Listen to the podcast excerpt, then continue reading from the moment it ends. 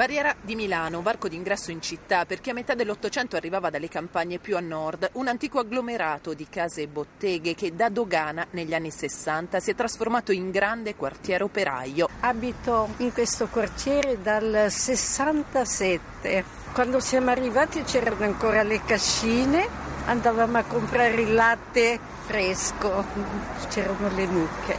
E beh, adesso è tutto cambiato. È tutto cambiato, ci dice una signora che incontriamo lungo via Sempione, le grandi fabbriche non esistono più, negli ultimi anni c'è stato un fiorire di abitazioni, alcune di pregio, molte destinate all'edilizia popolare. Attraversiamo la barriera e vediamo scheletri di stabilimenti fatiscenti che aspettano la demolizione a fianco di edifici appena costruiti. Il quartiere sembra sospeso nell'attesa di una nuova identità. I problemi sono quelli di tutte le barriere. Io si può dire che sono nata qui, sono rimasta qui perché sono affezionata alla barriera, però mi rendo conto che negli ultimi dieci anni la situazione è decisamente cambiata in peggio. Io ho una figlia anche di 14 anni e, e sta vivendo male, nel senso che lei è inconsapevole naturalmente dei pericoli, ma sono io che sono molto preoccupata per lei. C'è di tutto di più e lei adesso ha cominciato a uscire da sola, lei è responsabile, io mi fido, il problema è che non mi fido degli altri. Quartiere caldo, denso, mosso da vecchi residenti e nuovi abitanti, ormai zona multietnica, corso Giulio Cesare un susseguirsi di attività commerciali gestite per lo più da stranieri, ci rubano il lavoro, dicono alcuni negozianti torinesi, non riusciamo a reggere la concorrenza, così siamo costretti a chiudere. Qui nella barriera sono tanti gli abitanti che lamentano degrado e abbandono da parte delle istituzioni. Questa zona è un casino. Problemi? Si vive male.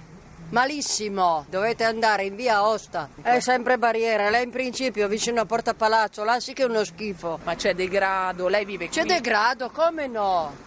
Lei va dalle sere alle 11, lei va dalle 8 e mezza alle 9, non si esce più, eh? Cosa chiedete alle istituzioni? Perché Cosa vuol chiedere alle istituzioni che abbiamo già fatto di tutto e nessuno sente, sono tutti sordi. Chiediamo di venire loro a vedere, loro, non mandare gli altri. Noi continuiamo la nostra passeggiata nel quartiere, vogliamo capire come vivono anche gli stranieri. Di dove siete voi? Di, da dove? Nigeriana.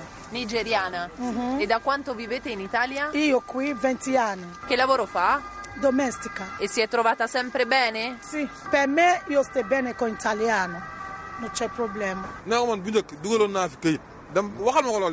Ci avviciniamo a un gruppo di ragazzi senegalesi, hanno sui 30 anni e raccontano di essere tutti senza permesso di soggiorno. Noi fai lavoro ambulante senza documento, fai ambulante gire, vendi le code, le cinture, le scariche per pagare casa e fitto, per mangiare.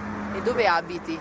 Io abito qua a Corso Giulio. Ti trovi bene qui a Torino? Ah, abbastanza. Allora, noi siamo uguali come Bianca, no? Noi sempre giugno, maggio, giugno, andare a Cugno, Fossano, per lavorare a campagna. Cosa fate adesso? Che cosa noi vogliamo documento per lavoro, per regolare. Adesso in Italia non c'è lavoro. Anche le gente che abita in Italia, tanta gente soffrire, soffrendo. Noi vogliamo lavoro, perché noi siamo uomini, noi vogliamo lavoro. Tanti anche le ragazze vogliono lavoro, non c'è lavoro.